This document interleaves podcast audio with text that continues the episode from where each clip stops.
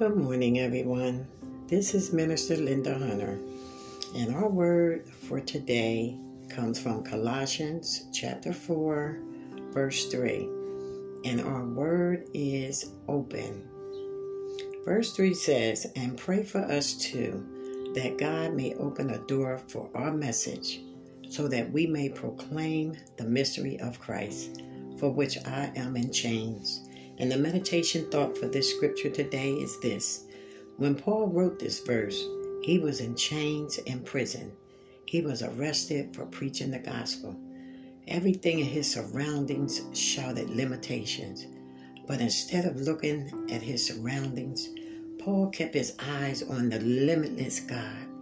He kept looking for the open door of opportunity that God would have for him next.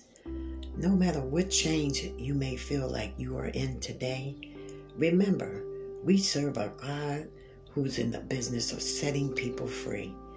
And He has equipped you with His power.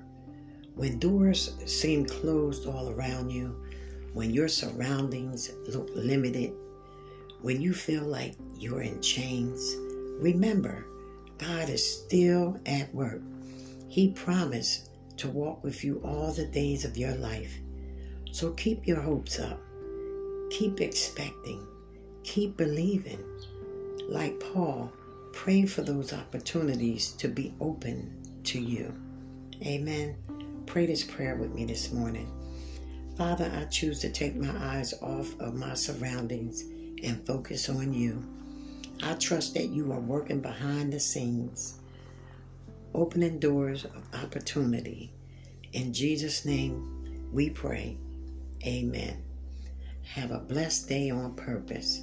And remember, a faith worth having is a faith worth sharing. Amen.